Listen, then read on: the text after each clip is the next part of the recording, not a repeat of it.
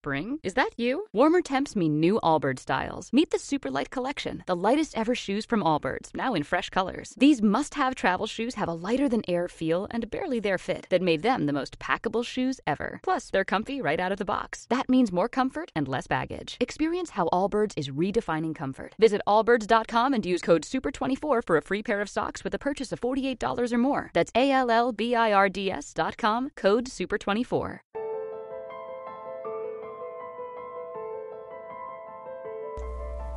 Bienvenidos a Claves cuarenta y cinco.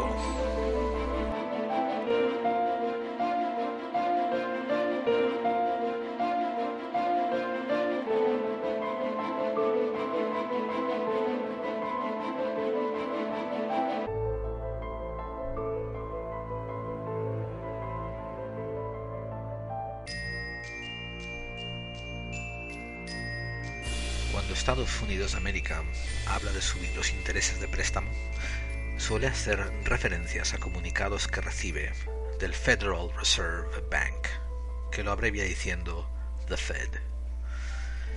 El Fed es un banco central y actúa como un regulador de intereses y consejero del gobierno en lo que se refiere a qué dirección debe llevar la economía.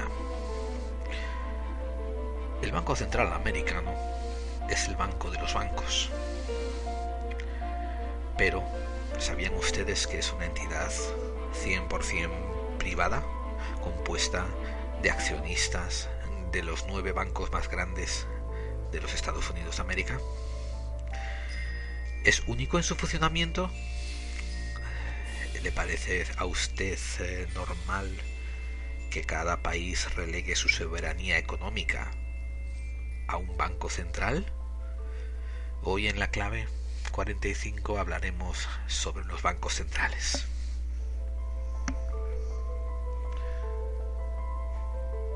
Porque las conspiraciones existen.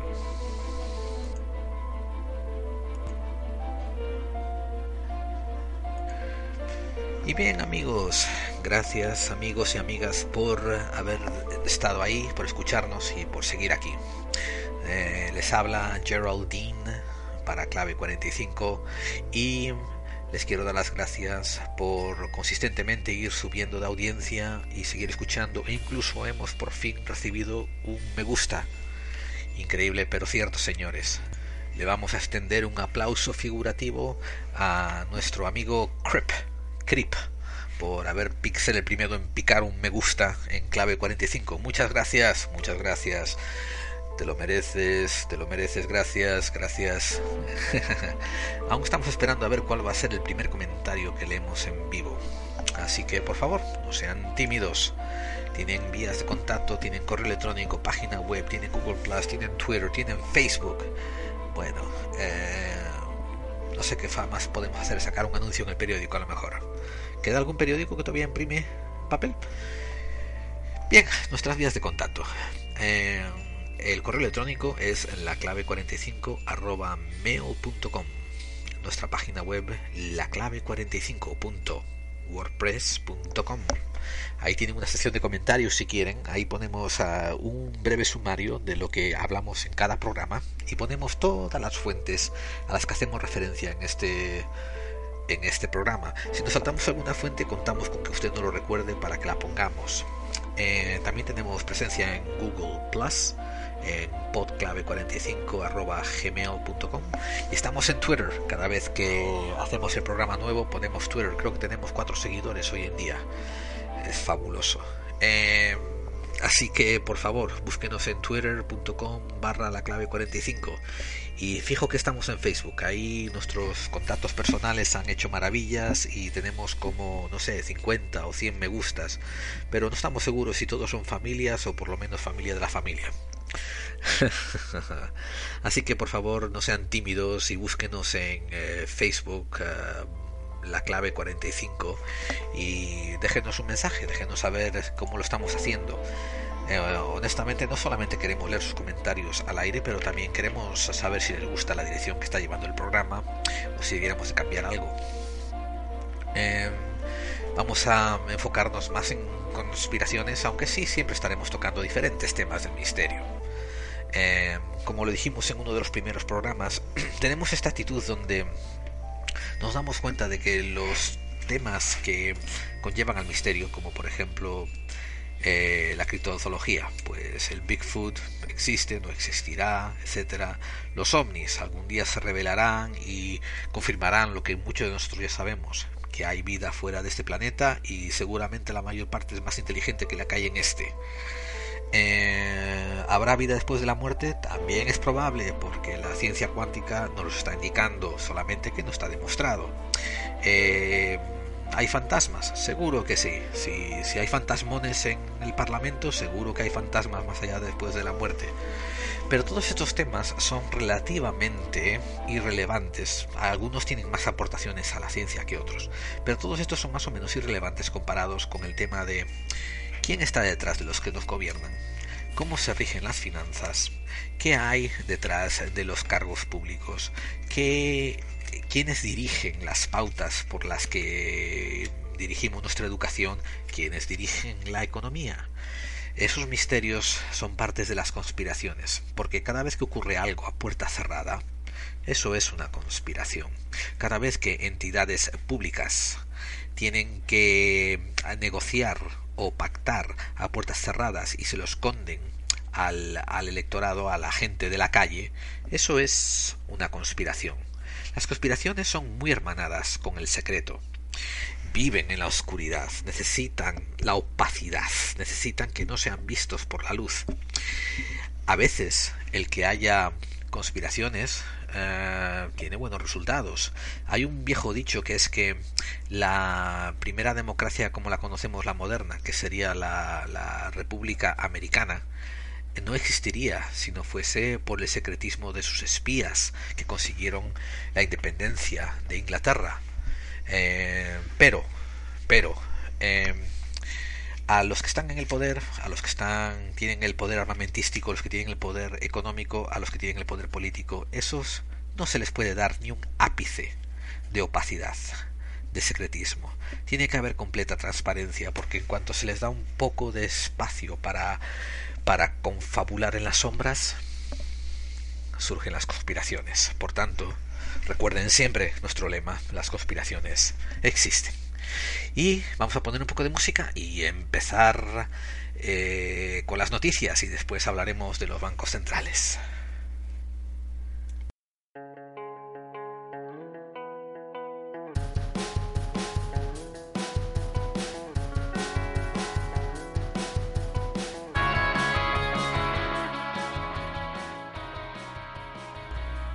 Hoy en el apartado de noticias vamos a traer al frente una noticia que se publicó el veintiséis de enero de dos mil dieciséis. Esta noticia dice que ahora es calculable el tiempo que tarda una conspiración en ser revelada al público. El papel está escrito en inglés y fue escrito por David Robert Grimes de la Universidad de Oxford. Um, el título se llama On the Viability of Conspirational Excuse me, On the Viability of Conspiratorial Beliefs.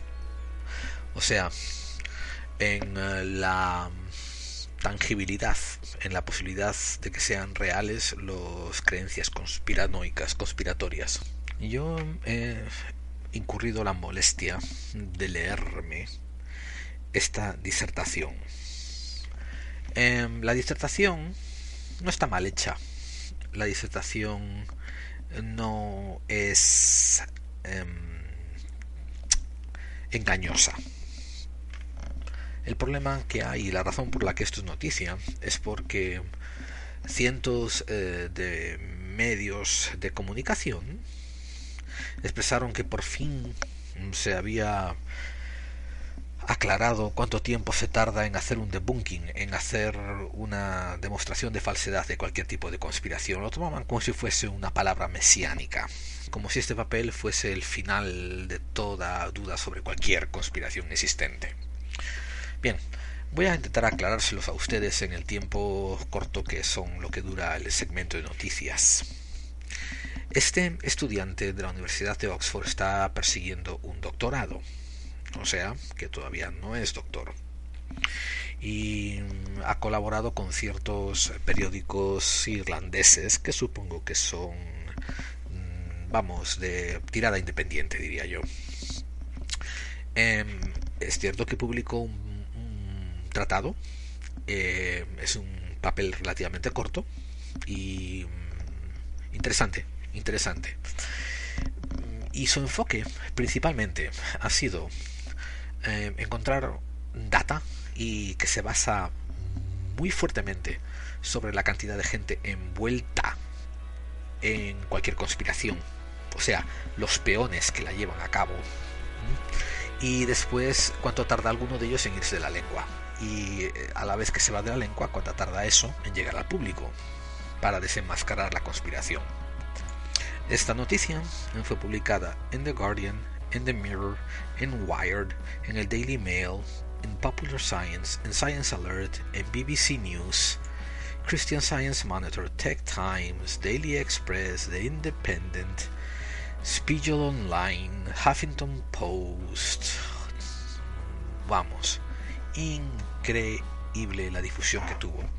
Y la mayoría de los titulares son que hay una ecuación hecha por un matemático que demuestra que todas las conspiraciones tendrían que ser reveladas ya a estas alturas si es cierto que fuesen conspiraciones. Y yo, después de haberme leído el papel y haber eh, invertido unas cuantas horas de mi vida leyendo ese papel, que me gustaría que alguien me las devolviera, pero vamos, no es porque el papel fuera malo, sino porque tengo mucho aprecio a mi vida, yo llegué a una conclusión relativamente diferente. Eh, el señor este, eh, Grimes, eligió unas cuantas conspiraciones, entre las que él consideraba como las, las conspiraciones absurdas a medir, pues esa en la que dicen que los alunizajes no existieron, eh, una sobre el cambio climático, hecho a propósito, otra sobre que las vacunas, las vacunas son una tapadera para algo peor, y la cuarta fue que eh, ya existe una cura para el cáncer pero se está escondiendo. Bien, él eh, toma los titulares de, la, de las conspiraciones, pero honestamente no, no toca ninguno de los matices de las conspiraciones. Por ejemplo, dice Climate Change Conspiracy, eso quiere decir conspiración del cambio climático, pero no se pone a, a lidiar con ninguno de los particulares de este tipo de operación, que si los que los están ocultando son científicos, que si lo que lo están ocultando son industriales, que si lo que lo está ocultando es el gobierno. Y vamos, esto debiera de variar y las, la data que se entra a, dentro del estudio, y así con todas, así con todas estas cuatro. Y después hay una parte que me pareció muy curiosa, que es que eligió por contraste, porque si eliges una data como modelo tienes que elegir otra, otra data que sea contrastable para mirar cómo se mantiene el modelo comparada con esa data contrastable. Pues eligió conspiraciones que se han revelado como ciertas. Curiosamente, el señor Grimes eligió tres y no cuatro de las ciertas. Eligió la, del, la de la asistencia de la computadora Prism, Prisma, que es una computadora del un sistema informático de la N S A que recopila información de todo el mundo para, para, para espiar a todo el mundo y enterarse de lo que están haciendo. Eligió el experimento de Tuskegee, que fue cuando en los años treinta el, el gobierno, bueno, el, ¿cómo se dice? El, el Army, el, el Departamento de Defensa le inyectó Eh, a propósito a afroamericanos pues sífilis para estudiar cómo, cómo se, se desarrollaba. Y después eligió el escándalo del F B I que ocurrió con el doctor Frederick Whitehurst, donde falsificaron pruebas forensicas y acabaron con un montón de gente inocente en la cárcel. Lo que a mí me pareció más interesante y relevante es que en ninguna parte del papel él aplica la matemática Que, que está usando a los casos de conspiración que ya han sido demostradas para ver si su matemática se sostiene. Eh, él sí lo que hace es extrapolar parámetros y además hacer un montón de suposiciones. La parte que es más complicada es la suposición de cuánta gente está envuelta en todas estas conspiraciones. Por ejemplo, él estimó que para, para mentir sobre los alunizajes de la misión Apolo había que mentir, envolver, involucrar a, déjame mirar el dato, a cuatrocientas once mil personas, cuatrocientas once mil personas. No sé, a mí ese, esa suposición mmm, me parece excelente si tú estás intentando, digamos, estás intentando sacarte un logaritmo de la manga, estás intentando crear una nueva fórmula matemática, pero mmm, cuando se trata de aplicar esto a realidades, hacerlo de una manera tan amplia, tan vaga, pues no produce un resultado que es eh, posible de usar en ninguna manera útil. Porque, por ejemplo, por ejemplo, imaginémonos que la misión de Apolo once no ocurrió. Y sin embargo, los eventos que nosotros vimos en televisión y en los periódicos y en la radio, eso sí ocurrió, ¿no? O sea, que hubo transmisiones, hubo periodistas en En, Caño, en Cabo Cañaveral, hubo periodistas en Houston, hubo periodistas en las retransmisiones de televisión, mirando todo esto en directo y gente oyéndolo. Eh, bien, sí, la cantidad de gente envuelta en todos estos procesos podrían ser de cuatrocientos once mil, pero teniendo en cuenta los estrechos lazos que NASA, por ejemplo, tiene con el Departamento de Defensa, eh, a lo mejor eh, ellos hicieron esta misión en mayo, grabaron lo que quisieron y después solamente envolvieron a mil personas directamente en hacer las transmisiones sobre el espacio. Y sí, cuatrocientos once mil vieron los resultados y estuvieron envueltos en la tecnología que lo hacía, pero a lo mejor solo quinientos o solo mil sabían lo que estaba ocurriendo, lo que era el meollo y lo que era la farsa. Nosotros vamos a hacer un capítulo muy interesante sobre NASA en unos días venideros. No se lo pierdan, estén atentos porque tenemos mucha información que no es llegada a los ámbitos españoles ni de lengua hispana y que vamos, van a ser primicia para ustedes. Pero volviendo a la noticia del señor Grimes, eh, la matemática está bien hecha, las fórmulas están bien hechas. Lo que nosotros cuestionamos son los ejemplos de data que él decide usar, porque eso ya es un poquito subjetivo, un poco más al libre albedrío de cada investigador. Eh, y repito, sus fórmulas después no son aplicables, diciendo, por ejemplo, él llega a la conclusión de que si los alunizajes de la operación Apolo once fuera mentira, entonces tendría que ser todo haber sido descubierto en cuatro años debido a que había cuatrocientas once mil personas envuelto en ello. Pero no aplica estas fórmulas para saber cuánto se tardaría, por ejemplo, en el experimento de Tuskegee, donde los, donde los afroamericanos fueron inyectados con sífilis, para decir cuánto tardarían en ser descubiertos y para así ver si su fórmula hace agua o se mantiene. Y una vez más, el otro inmenso problema es la cantidad de periodistas o pseudo periodistas que uh, se van a los medios de telecomunicaciones, de información, y ponen cabeceras espectaculares, intentan agarrar clics y sobre todo, y sobre todo, intentan hacer eh, los ámbitos conspirativos algo de lo que reírse. Y eso ya es un poquito, un poquito peligroso, porque en la historia y en los ámbitos ortodoxos ¿eh? se sabe ya a ciencia cierta de unas cuantas conspiraciones que diferentes gobiernos han llevado a cabo.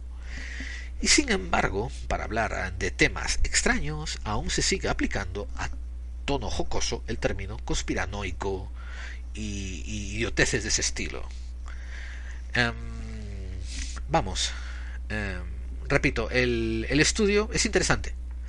El estudio hace un poquito de agua. Eh, y el estudio hace un poquito de agua relativo a las cabeceras que los periódicos y que los blogs y que las páginas web eh, anuncian en titulares. Pero eh, es consistente con lo que el hombre quiere demostrar, que es posible sacar una fórmula. Ahora, que él tenga los datos apropiados para, para que los resultados sean eh, aceptables en el mundo real, esa es otra historia, señoras y señores. Y vamos a dejarlo así. Hasta aquí las noticias.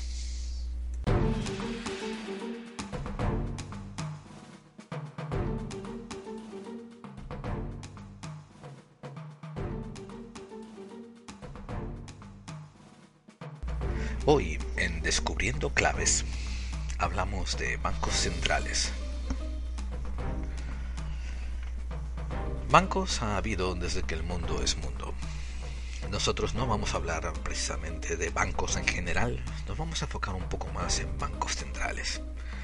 Pero eh, ningún tópico puede ser eh, expuesto así en vacío, siempre hay elementos que contribuyen y que explican y soportan la existencia de cualquier tópico, y bancos centrales pues es una de esas cosas que necesita un poco de contexto. Bien, empezaré diciendo que cuando era joven e iba a la universidad tenía una profesora de antropología que nos contó la siguiente historia. Dijo: Eh, cuando los hombres estaban evolucionando y cazaban y juntaban comida que encontraban, un día se encontraron junto al río y dijeron: oye, si nos formamos un equipo y nos juntamos todos, pues seremos más fuertes. Y así seguramente empezó la primera ciudad. Lo que ella decía era que seguro que el día siguiente de haberse formado la primera ciudad, pueblo, comunidad, lo que sea, junta de vecinos, eh, alguien, alguien dijo: hmm, si yo junto a todos los guerreros y los pongo a mi mando, tendremos mejor protección. Eso sí, el resto de la población tendrá que mantenernos sin darnos de comer y cuidarnos. Vea, pues ahí surgió el primer rey. Y lo que es también seguro es que al día siguiente de surgir el primer rey, el chamán, el hechicero, el remiendahuesos de la tribu, dijo: oye, rey, ¿qué tal si me haces un sitio ahí a tu derecha? O si no, le digo a la tribu de que los dioses están descontentos contigo. Eso sí, hay que repartirse el botín. Y ahí surgió el primer sacerdote, la primera religión eh, homologada y dogmatizada y siendo parte de la estructura social. Ahora, justo después de que se juntase el chamán y el rey, ellos dijeron: para tener mejor controlada la población, vamos a poner toda la comida que nos sobre en una gran casa, en un granero. Y el rey dijo: bueno, yo tengo que estar haciendo cosas de, de rey, tengo que andar con mis ejércitos. Y el chamán dijo: yo tengo que asistir a mis ritos y, y mantener a la población tranquilizada de que los dioses los aman. ¿Quién va a guardar la llave? Bueno, la persona a la que le confiaron la llave se convirtió en el primer banquero. Y a partir de ahí, nada se hacía en la ciudad también sin el aprobado del banquero. Eh, extrapolemos esta metáfora a la vida moderna y entendamos de que el Banco Central es un banco, pero que está a servicio del gobierno. Los bancos centrales, desde que estoy contando esta historia, pues han evolucionado muchísimo. Eh, todos empezaron como bancos normales, como bancos eh, privados que tenían diferentes funciones, o bien dar préstamos o bien financiar empresas. Eh, históricamente, si buscan en Wikipedia, se van a encontrar que el título de ser los primeros bancos centrales lo disputan dos bancos en particular, el de Inglaterra y el de Suecia. Parece ser que por cronológicamente el de Suecia le gana por un año o dos. Veamos, el Banco de Inglaterra fue fundado en mil seiscientos noventa y cuatro y tenía mayor o menor relevancia en los asuntos políticos y en la corona del reino hasta que llegó en mil ochocientos cuarenta y cuatro, donde adquirió la forma que tendría actualmente. Pero el Banco Nacional de Suecia fue fundado en mil seiscientos sesenta y ocho. O sea que le gana casi por treinta años.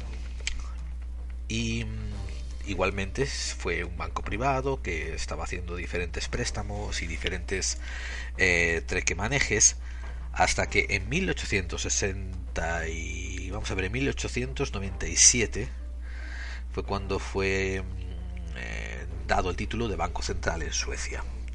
O sea que empezó antes, pero como Banco Central eh, se instauró un poco más tardío que el de Inglaterra. Bien, los bancos centrales, repito, pues eran bancos normales, comunes y corrientes y privados, que pertenecían a algunos accionistas. Y esto estaba ocurriendo ya desde, vamos, desde que el mundo es mundo. Algún día eh, vamos a hacer también un segmento en Descubriendo Claves sobre el papel, la moneda, los tipos de papel moneda, los tipos de monedas que hay, por qué, por qué no, y los misterios que tienen detrás. Eh, pero manteniéndonos en lo que pertiene a bancos centrales, eh, los bancos centrales han, son otorgados desde su incepción, desde los años mil ochocientos, misiones específicas. Por eso consiguen el beneplácito del gobierno. Eh, vamos a ver, el Banco Central Americano, que se llama la, la Reserva Federal Americana, tiene como misión cuatro puntos en particular. El primero eh, consiste en eh, manejar las pólizas de creación de dinero y los términos de los préstamos, o sea, los intereses, para asegurar la máxima, el máximo eh, nivel de empleo, precios estables y que los de intereses a largo plazo sean estables. Ese es el primer punto. El segundo punto es la supervisión de las otras instituciones bancarias a las que le hace préstamos. El tercer punto es mantener la estabilidad de todo el sistema financiero americano y prevenir eh, movimientos eh, de riesgo. Y después el cuarto punto es eh, proveer asesoramiento y respaldo financiero a todos los aspectos del gobierno y de las instituciones gubernamentales. Bien, estos cuatro puntos eh, han sido modificados a lo largo de la historia, no están escritos en piedra y ahí se quedan. Pero lo mismo ocurre con el Banco Central de España, el de París, eh, el de Inglaterra. Cada uno tiene su, sus puntos objetivos y no todos son iguales, muchos son diferentes. Yo sé de hecho que el Banco Nacional de España no tenía nada escrito acerca de garantizar el máximo nivel de empleo en su en su en la popula, en la población española. Eh, eso era un hecho. Los bancos centrales llegaron a formarse como los conocemos hoy en día eh, debido a la cantidad de irregularidades que se cometían en las economías. Vamos a remontarnos una vez más al medievo o incluso al principio de la Edad Media, a la parte oscura, a la baja Edad Media, llamémosle. Bien, de aquella había el gran problema de la, del cuño de monedas. Eh, había muchos reinados y muchos condados que producían monedas en oro, plata o cobre o otros metales preciosos y tenían un valor intrínseco debido a que estaban acuñadas ya en metales preciosos. Pero eh, también existía el papel moneda en forma de pagares de banco, incluso en la forma muy parecida a la actual como la que conocemos de, de billetes. Esto de que es un invento del siglo veinte o diecinueve, pues eh, no es así, es una falacia. Eh, veamos, los eh, cuando se instauró la, la orden de los, de los caballeros templarios, que eran supuestos cruzados, eh, ellos instauraron con el mandato de ayudar a los cristianos, peregrinos cristianos, a llegar de una manera sana y salva a Tierra Santa. Era un peregrinaje muy largo desde diferentes puntos de Europa. Bien, es constatado, esto es un hecho, de que ellos también instauraron uno de los primeros formas de pagarés. Entonces una persona partía de, de Toledo, digamos, por ejemplo, y en vez de andar cargando con ellos eh, cien mil monedas de oro o cien mil monedas de plata que le iba a hacer falta para el viaje de ida y el viaje de vuelta, lo que hacía es que se acercaba al monasterio o al castillo del temple, digo, sí, bueno, del temple, y depositaba ahí, digamos, cien mil monedas de oro. Le daban un pagaré que era solamente pagable al portador o a los términos que eligiese la persona que hacía el depósito. Entonces la persona que hacía el depósito podía irse con su corte, con su cortejo eh, de peregrinaje hacia Tierra Santa, mientras que los templarios tenían un sistema de comunicaciones que era prr, el más maravilloso de la época, era fabuloso. Eh, y entonces, mientras la persona esa en cuestión tardaba un mes o dos en llegar a Tierra Santa, porque para, imagínense, si iba por tierra pasaba Francia, Italia, lo que es Bulgaria, Hungría, cerca de Grecia, después Turquía y después por fin Jerusalén. Si iba por mar ya era otra historia, ¿no? Eh, pero aún así se tardaba, se tardaba mucho tiempo, por mar o por tierra. Y mientras llegaba, pues los templarios ya estaban haciendo correo, y había un templario que llegaba al lugar de Tierra Santa y les daba la información sobre el pagaré, de manera que cuando el peregrino llegara ya estaba esperando el dinero que le había depositado, y suponemos de que los templarios cobrarían una comisión por este tipo de transferencia. Eh, los... Los bancos, ya del, esto está hablando de mil doscientos ¿eh? Eh, después de Cristo, los bancos ya en mil quinientos y en mil seiscientos empezaban a tener monedas locales.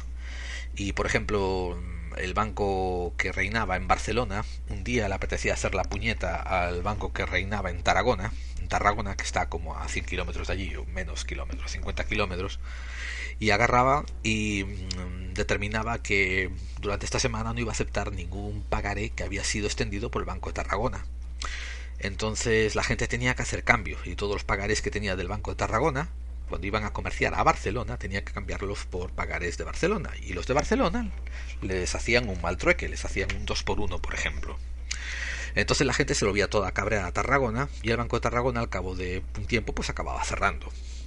Entonces ya incluso en la Edad Media había esta cantidad de disputas y peleas bancarias y peleas monetarias. Ahora, trasladen esto, ¿no?, a mil setecientos y mil ochocientos, cuando las coronas, las monarquías absolutistas están empezando a estar empeñadas, o por bien por malversación de fondos, o simplemente porque hay demasiados nobles chupando del bote, muy parecido a lo que es ahora. Entonces ellos empiezan a depender de banqueros que les hagan préstamos. En fin, eh, si te pasas un siglo o dos haciendo préstamos a la corona, eventualmente le vas a pasar la mano por el hombro al rey y decirle, mira machito, eh, mejor déjate de andarme pidiendo préstamos y móntame un chiringuito aquí como si yo fuese tu banco central, y vamos a, déjame ayudarte a llevar bien el país, porque mira, a mí me va muy bien, así que algo te podré enseñar. Y claro, la mayoría de las coronas y la mayoría de los reinos aceptan, y ahí empiezan los bancos centrales de los que estamos hablando ahora. Bien, y nos acercamos al siglo diecinueve y al siglo veinte. Y aquí nos empezamos a cuestionar cómo puede ser que los bancos centrales empiecen a tomar poderes tan fuertes, tan importantes, como el hecho de ser ellos quienes acuñen monedas, o ellos los que dirijan el flujo de la cantidad de, de billetes que se imprimen. En el caso particular, por ejemplo, del Banco Central, del Banco de la Reserva Federal Americana, eh, se trata de un banco cien por ciento privado. Tiene, si no recuerdo mal, nueve accionistas. Y esos nueve accionistas todos son otros bancos, los bancos más grandes de los Estados Unidos de América. Bien. Eh, eh, el funcionamiento es fascinante, y esto ustedes pueden buscarlo en YouTube. Hay un programa que se llama The Money Changers, eh, los cambiadores de dinero, que es fabuloso, o el Zeitgeist. Creo que los dos programas están en YouTube traducidos al español. Yo los he visto en inglés cuando salieron, por el asunto de estar metido en estos temas, ¿no? Y, pero de todas formas, la explicación de ellos es fascinante, detallada y al dedillo de cómo funciona la Reserva Federal. Ya que estamos hablando de de bancos centrales, pues voy a cubrirles un poco el funcionamiento para que ustedes tengan un poco de idea de, de cómo va este tinglao. El problema no está en que el gobierno eh, use o se apoye en la entidad de un banco central. como hace el, el gobierno de Estados Unidos y muchos gobiernos europeos. Verán, el problema, el problema, y esta es parte de opinión, no es tanto hecho, el problema está en que el gobierno de Estados Unidos de América permitió la construcción de una entidad cien por ciento privada y le dio a poderes a esa entidad privada de poder eh, imprimir moneda. Y esto estamos hablando de un, mano, de un modo indirecto, porque le voy a explicar en detalle cómo en un segundo. Y también les dio los poderes de regular eh, la inflación y regular las, eh, los otros bancos más pequeños. Eh, repito, el problema no es que haya una persona, un banco, una entidad que haga estas cosas. El problema es que el problema está en que la persona, digo, la entidad que lo hace es completamente privada. El otro problema que tiene este mecanismo está en que en la Constitución de los Estados Unidos de América está que el Estado, el país, tiene que ser responsable de imprimir su propia moneda. Pero una vez que se funda el Banco Central, la Reserva Federal, en mil novecientos trece, ellos se quitan a sí mismos, ellos quiero decir, el gobierno americano se despoja a sí mismo de esa responsabilidad y de ese poder de imprimir moneda. Y se la pasa a este banco privado que se llama Reserva Federal. El nombre, desde luego, es una es un engañabobos típico de, de tantas organizaciones, ¿no? Como por ejemplo, eh, yo qué sé, el Consejo de Seguridad de la ONU, cuando es, en teoría lo que hacen es andar declarando más guerras que, que, que atila el uno. Eh, hay tantas entidades que tienen nombres completamente falsos. Bueno, este es uno de ellos. Eh, la Reserva Federal americana no tiene nada de federal, no tiene nada de reserva tampoco. Um, bien, pero continuemos. El gobierno en sí se despojó del poder de imprimir dinero y se lo dio a este otro banco que es privado, no tiene nada de federal, es privado, y ellos imprimen la moneda. Ahora, ellos no la imprimen directamente, ellos no tienen una impresora en el sótano y agarran y la imprimen. Ellos mantuvieron la entidad de la casa impresora de moneda, que esa sí es federal. Solamente que esa casa, en vez de seguir trabajando para el gobierno federal, ahora trabaja para este banco privado. Entonces, por ejemplo, ellos miran cómo está la economía, el banco, la Reserva Federal mira cómo está la economía y dice, bueno, pues hay un poco de inflación, hace falta imprimir más billetes. Esto estoy hablando a grandes rasgos, porque lo que harían, si quieren que sea detallista, es que ellos absorberían, agarrarían un millón de dólares, por ejemplo, de los billetes de los bancos y los queman, los destruyen y después imprimen solamente quinientos mil, si quieren hacer menos flujo de, de moneda en el mercado. Pero van y le piden a la casa numismática que imprime las monedas que les imprima quinientos mil. Entonces ellos, se, ellos le dan un pagaré a, otra vez al Banco Federal, y el Banco Federal le presta ese dinero al gobierno a un interés. Es un mecanismo más complejo, se hace a través de bonos del Estado, de pagares de esto, de bonos a largo plazo, etcétera, etcétera. Pero la idea es esa, de que la reserva, ese banco privado agarra y le presta el dinero al gobierno con intereses. Dinero que además hace que el gobierno mismo pague por su impresión. Vamos, faz, eh, increíble. Es, es para mear y no echar gota. Disculpen la vulgaridad. Eh, bueno.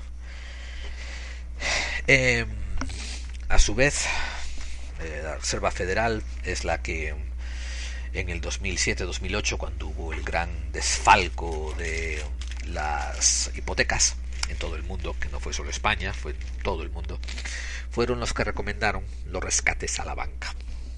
Hay una interactuación que es muy incestuosa entre los miembros de la Reserva Federal Americana, ese banco privado, y los miembros del F M I, el Fondo Monetario Internacional, y muchas otras organizaciones monetarias internacionales que rigen el mundo. Unos se conocen a otros, unos trabajan para otros, otros viven con unos, se cambian de puestos, van de un lado para otro. Es, es, vamos, es, es que de verdad se te cae el cerebro al piso, es tremendamente horrendo.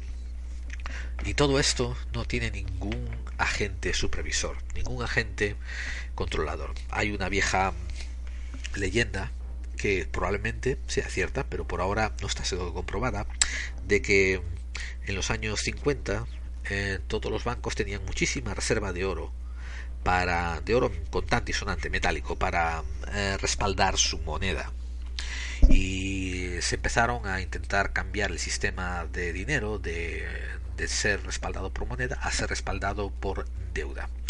Y esa moneda estaba, esos oros, esos lingotes de oro estaban en un sitio fortificado llamado Fort Knox. Y se dice, se rumorea, se comenta de que en los años cincuenta ese sitio estaba hasta el techo de oro y que en los años setenta ya no había nada, está vacío. Y que hoy en día solamente hay como tres lingotes de muestra de recordar a quiénes fuimos y en lo que quedamos, y vamos, que el sitio está completamente vacío. Bien, eh, el punto que quiero traerles aquí a colación está en que los bancos centrales acaban exigiendo que todos los países, todos los países sin excepción, eh, deleguen su derecho a imprimir moneda y deleguen las direcciones de la economía a ellos. Y en algunos países esos bancos centrales son parcialmente públicos, tienen inversión privada e inversión pública, pero en otros muchos siguieron el modelo americano y son también completamente privados, lo cual eso compromete la soberanía de cualquier nación, la capacidad de autodirigirse. Por otra parte, el hecho de que no hay ninguna otra agencia supervisora de ellos rompe una de las reglas de oro de la política, que es siempre eh, hacer un contraste y una balanza. Hay que hacer, en, en inglés lo llaman checks and balances. Que, bueno, y eso se refiere a que tú tienes unos jueces, pero tiene que haber, por ejemplo, estoy hablando del sistema jurídico, hay unos jueces, pero tiene que haber otro organismo paralelo que vigila a los jueces, y después otro organismo independiente de esos dos que contrasta que lo que están haciendo esos dos no se les vaya yendo de las manos. Cuando en cualquier democracia, en cualquier sistema político, en cualquier gobierno, no existen los contrastes y los cotejeos, o sea, los checks, y, checks and balances, los contrastes y los balanceamientos, pues el sistema falla. El sistema falla porque por lo general la gente que se quiere subir a esos cargos suelen ser psicópatas que quieren hacer lo que quieren hacer y no responderle a nadie. Y se dan cuenta de que esos puestos están diseñados para ser así, para trabajar en ellos y no responderle a nadie. Por tanto, la, para cerrar eh, este, esta colección de claves que le estamos dando sobre los bancos centrales, comentarles de que en el Banco Central Español, durante la época nuestra del franquismo, cuando el, el golpista Francisco Franco subió al poder, pues era una entidad eh, que pertenecía al gobierno de aquel momento, que en ese momento el gobierno era el dictador ese, Franco. Pero como tal se podía considerar pública o gubernamental, más o menos. Eh, pero cuando Franco murió y empezó la transición del setenta y ocho, ellos eh, siguieron mucho el modelo, intentaron acercarse al modelo americano, que es de privatizar también componentes del banco. Esto, lo más triste es que da igual que lo intentara privatizar o no, porque una vez que España entró en la Comunidad Europea y aceptó la unificación de la moneda bajo el euro, ahí eh, pasaron todos al Tratado de Maastricht y lo que se conoce después como Troika también, donde se dice que los países que acepten la moneda única, ellos delegan sus bancos centrales y su política económica a los designios de la Delegación Central Europea. Y en el Banco Central Europeo, tanto como los bancos centrales americanos, nadie es elegido por el pueblo. Ahí lo, la gente que lo está dirigiendo no forma parte de ningún proceso democrático. Por tanto, eh, mis queridos compatriotas europeos, abran los ojos y dense cuenta de que algo huele mal. Ahí está mal, y esa es parte también de los grandes problemas que nos rigen. ¿Qué se puede hacer? Bueno, en futuros, en futuros eh, monográficos de este tipo daremos algunas claves más sobre posibles soluciones.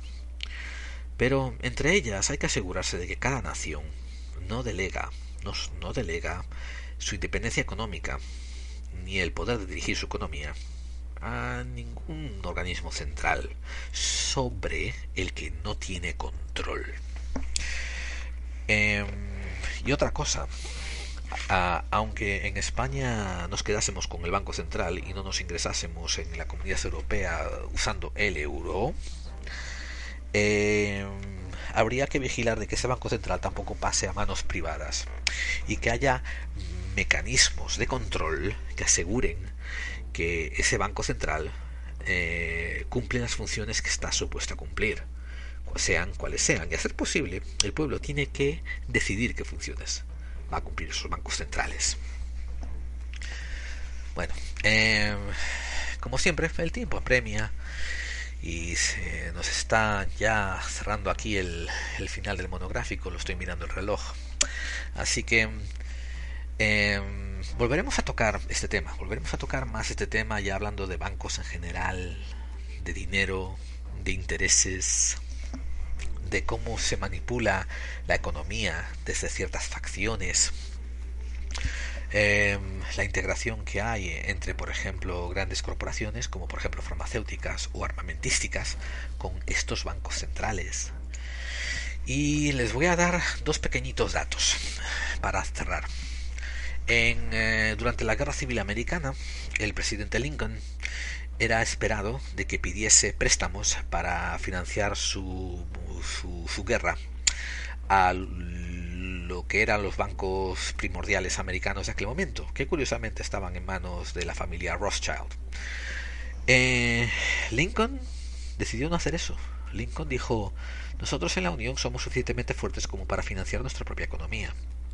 Y él agarró y Eh, lanzó su propia moneda, que se llamaban los greenbacks, para pagar y respaldar los gastos de la guerra. Los Rothschild, eh, esos banqueros, son famosos por siempre subvencionar los dos contendientes de cualquier guerra, y está demostrado que también apoyaron a América y apoyaron también a la Alemania de Hitler con sus financiaciones bancarias. Eh, lo hicieron con Napoleón y lo hicieron con Inglaterra, Francia e Inglaterra cuando estaban en guerra. Entonces esto fue un golpe muy duro para los Rothschild, en cuanto a golpe muy duro financiero. Y se rumorea de que el asesinato de eh, Lincoln, de Abraham Lincoln, a manos de John Wilkes Booth, fue porque Booth fue contratado por unos agentes trabajando para la financia internacional, y querían asegurarse de que el presidente no volvía a tomarse a la chirigota los bancos primordiales y se los volviera a pasar así por encima. Y esa se sospecha que es la verdadera razón por el asesinato de, de Lincoln. Y nos movemos cien años adelante y encontramos otro magnicidio en Dallas, Texas. eh, John Fitzgerald Kennedy, que era un presidente relativamente querido durante su mandato, era joven, dinámico, no era tampoco tan querido. Eh, los americanos son bastante anglosajones y blancos, y él era católico, eh, mientras que los a, americanos eran bastante protestantes, etcétera. Pero poco a poco se iban ganando a la gente, y ahora se sabe, ciertos documentos tapados por el Freedom of Information Act, ahora se sabe de que Eh, Kennedy estaba empezando a poner los papeles necesarios para hacer de una manera legal una nacionalización de la banca de la Reserva Federal Americana, y había empezado dos meses antes de su asesinato. Así pues, eh, yo creo que ya les he dado demasiadas claves para que sepan que las bancas centrales no sirven de mucho. Verán, recuerden siempre que por sus obras los conocerán. Y ustedes solamente tienen que mirar el récord que están llevando los bancos centrales desde su incepción. Pregúnteselo a un economista y pregúnteselo en datos, no se lo, que no se lo contesten con hipótesis. Por ejemplo, en España eh, hubo crisis desde la transición hasta hoy en día, y con una pequeña etapa de burbuja donde la gente creía que era todo bueno y enseguida se olvidaba de la crisis de décadas anteriores. Pero España ha pasado más tiempo en crisis que en alza, y esa, ese tiempo de alza no fue gracias a los bancos, fue gracias a acuerdos donde España vendió su soberanía a Europa. Por tanto, la, el Banco Central no ha hecho nada por España, y hoy en día Banco Central Europeo no está haciendo nada por España. Yo argumento de que para no hacer nada, mejor tirarlo por el suelo y probar algo distinto. Y lo dejo ahí. Gracias y continuemos con el programa. Vamos a poner la sintonía del siguiente segmento.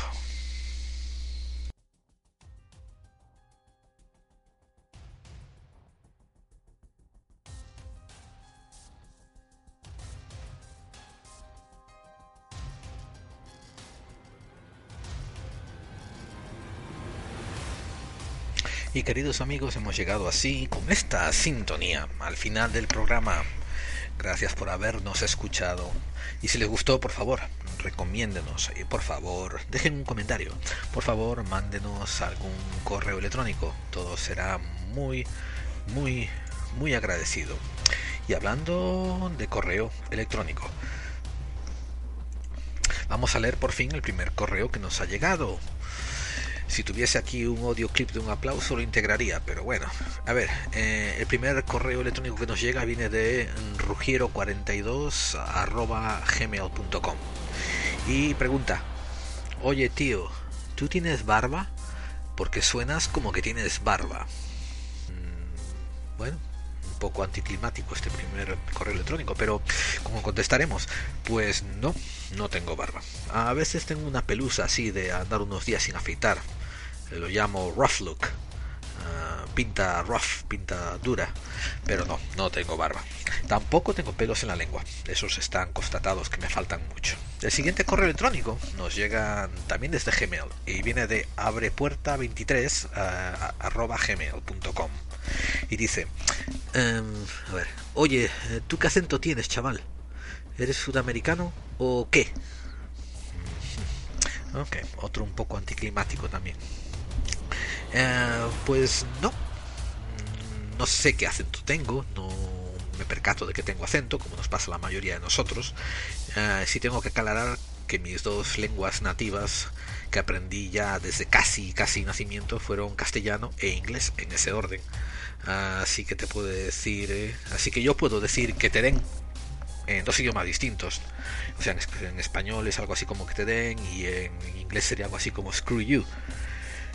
Y también sé decir lo homónimo en otros idiomas, aunque también es la única palabra que sé decir en esos idiomas. Lo digo porque he viajado y me he molestado en aprender cómo decir eso en otros idiomas.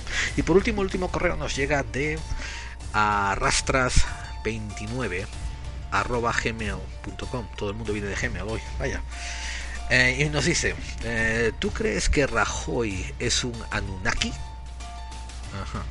Y también sigue diciendo, ¿y Ciudadanos? ¿Tú crees que es un partido de Anunnakis? Y continúa diciendo, y yo creo que los de Podemos, esos sí fijos que lo son.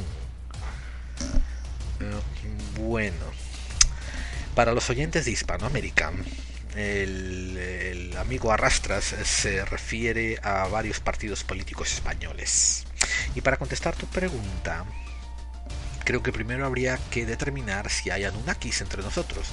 Para la gente que, si queda algún ser humano que no sepa lo que es eso, pues aclaro de que Anunnakis es una supuesta raza de extraterrestres que llegó a la Tierra hace muchos miles de años. Bueno, y después habría que buscar qué pruebas llevar a cabo para detectarlos, si hay individuos Anunnakis entre nosotros. Lo que sí creo es que los que has mencionado, todos esos, uh, son un poquito raritos, sí, eso sí. Pero de ahí a extraterrestres, no sé, no sé, no sé. Así pues, amigos, por favor, levanten el nivel de los contactos que nos mandan. Eh, y pónganse en contactos y redímanse. Eh, nuestro email es la clave cuarenta y cinco punto com. Nuestra web está en la clave cuarenta y cinco punto wordpress punto com. También estamos en Twitter y en Facebook. Y aquí los dejamos hasta la próxima semana. Tendremos unos, eh, estamos preparando unos capítulos muy muy interesantes, intercalando misterio con ah, conspiración, y creo creo que van a ser de su agrado de todos. Así que nos despedimos. Hasta la siguiente semana, aquí su fiel conductor, Gerald Dean. Ha sido un placer. Y vamos a dar unos últimos eh, saludos a la gente de nuestro equipo para que se sientan halagados. Vamos a mandarle saludos cordiales a nuestro gerente de, de catering, eh, Alan Brito Delgado. Y también a nuestro supervisor de social media, nuestro supervisor de las redes sociales, Alba Bosa. También mandamos un fuerte abrazo a nuestro consultante de servicios sanitarios, nuestro consultante de servicios sanitarios, Ana eh, Tomía, y también a nuestro asesor de temas fiscales, eh, Juanjo eh, Dido del Todo. Y bueno, ah, sí, por último, tenemos un nuevo fichaje entre nosotros, eh, el, un técnico sanitario encargado de la salubridad del sitio desde que grabamos, y le damos nuestra bienvenida al equipo al señor Simeón Ptolomeo Piz. Pues uh, eso es todo, amigos. Nos vemos la siguiente semana. Manténgase y recuerden, las conspiraciones existen.